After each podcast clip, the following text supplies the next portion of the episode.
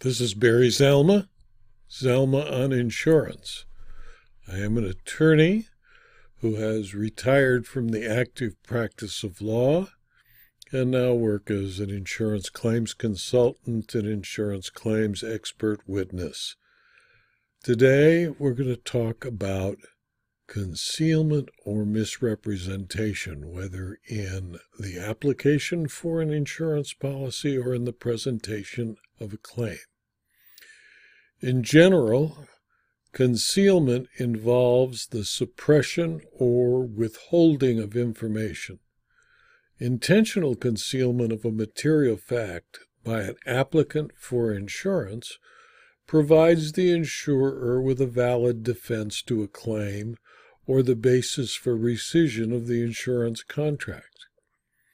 In Holtzclaw versus Bankers Mutual in 1983, the Indiana Court of Appeal found that the when the applicant concealed the names of the treating physician, that fact concealed was material to the decision of the insurer to either accept or reject the application for insurance. In most states, not including California, if the applicant's failure to reveal information is not an intentional concealment, such conduct does not constitute a sufficient basis for a defense by an insurer. In California, which applies the marine rule, and New York, which applies the marine rule, even an innocent concealment is sufficient grounds to void coverage. Under Michigan law, an insured's misstatement on a proof of loss will not prevent recovery on a fire insurance policy unless the false statement was made knowingly and willfully and with the intent to defraud the insurer. The failure of an insured to reveal prior losses in an application, on the other hand, has been held to be a material misrepresentation sufficient to form a basis to rescind a policy. The hiring of a willing accomplice to set a dwelling or building on fire so that the defendant could fraudulently collect insurance proceeds is no simple impulsive criminal act. Such a crime includes, among other things, premeditation, planning, concealment, and knowledge, and will, of course, allow an insurer to void coverage. To determine what is material, the California Court of Appeal reaffirmed the general rule stated in the California Insurance Code that the test to determine materiality of facts misrepresented or concealed when rescinding a policy of insurance is a subjective test. It is determined by the effect the false information had on the particular underwriter who made the decision to insure, not on the reasonably prudent underwriter. The Court of Appeals stated, quote, an insurance company is entitled to determine for itself what risks it will accept, and therefore to know all facts relevant to the applicant's physical condition. It has the unquestioned right to select those whom it will insure and to rely upon him who would be insured for such information as it desires as a basis for its determination to the end that a wise discrimination may be exercised in selecting its risks. Close quote. Insurance requires wise discrimination. It is not a wrongful act to discriminate. Insurers must choose those who, who they will insure on a basis that there is a good possibility they will profit from the uh, insurance sale. The court went on to say, quote, materiality as California Insurance Code Section 334 tells us, must be determined solely by the probable and reasonable influence which the admittedly undisclosed information would have had upon the insurance company's decision to issue the policy. This is a subjective test. The critical question is the effect truthful answers would have had on Imperial, the insurer, not on some average reasonable insurer. We cannot review the applications submitted by the defendants in this case without concluding that the information sought by the insurer and denied to it by the false negative answers and omissions of the defendants were material to the insurer's decision to provide coverage. That conclusion is the only one that reasonably can be drawn from the undisputed evidence presented. This is the California case Imperial versus Levon Sogomonian, where uh, I, in fact, spent 15 years of my life dealing with the claim. In that case, Sogomonian misrepresented two material facts one, that he had never incurred a prior loss, and two, that he had never been refused insurance or had insurance declined, canceled, or non renewed. In fact, he had had several policies canceled and had filed multiple claims. The Imperial Casualty Indemnity Company underwriter testified that had she known the true facts, she would not have insured Sogomonian against the risk of loss of his home and its contents the insurer requested.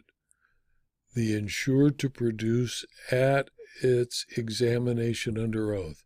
17 sets of documents and written materials, including written communications between the insured and insurer, tax returns, employment records, banking statements, and medical records.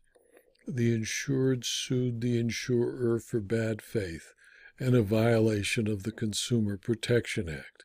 The court dismissed the bad faith and CPA claims because the information requested was material pertaining to whether the insured acted honestly in his claims. This was a case Wynn versus Allstate Insurance Company, a Washington Court of Appeal case from 2004. The Washington court stated the rule as follows quote, Insurers can include cooperation clauses in insurance policies, and such clauses are generally enforceable.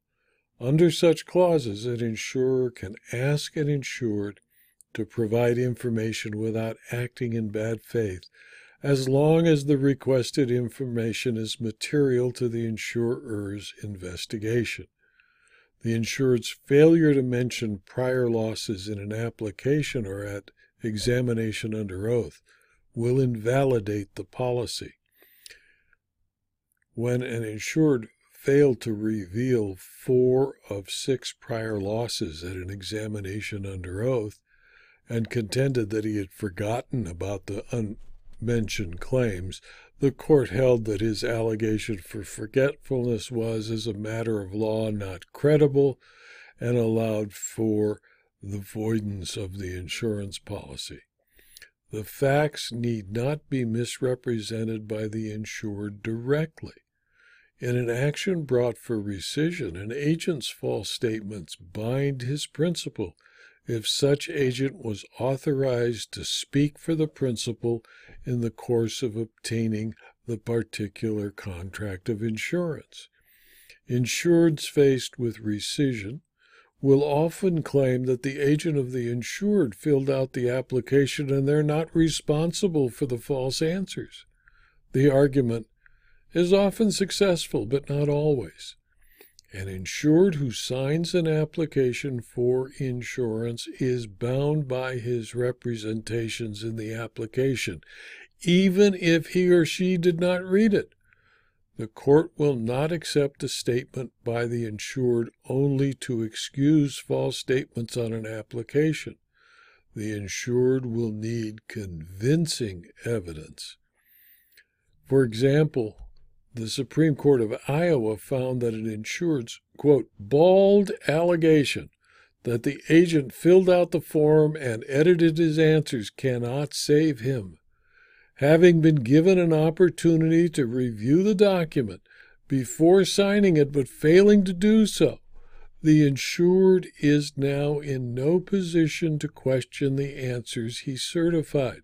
Close quote.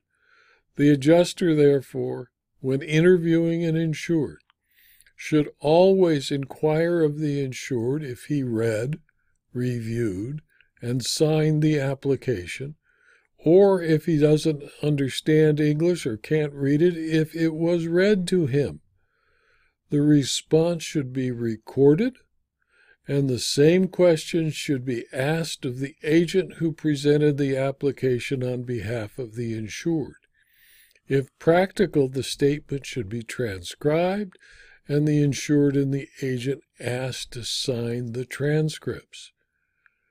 If the person presenting the application is a broker rather than an agent and only acts to transact insurance on behalf of the insured and not the insurer, then all of the statements made in the application, whether entered by the broker or by the insured, will be held to be the insured's representations. And the policy can be declared void or rescinded if there is a material false statement.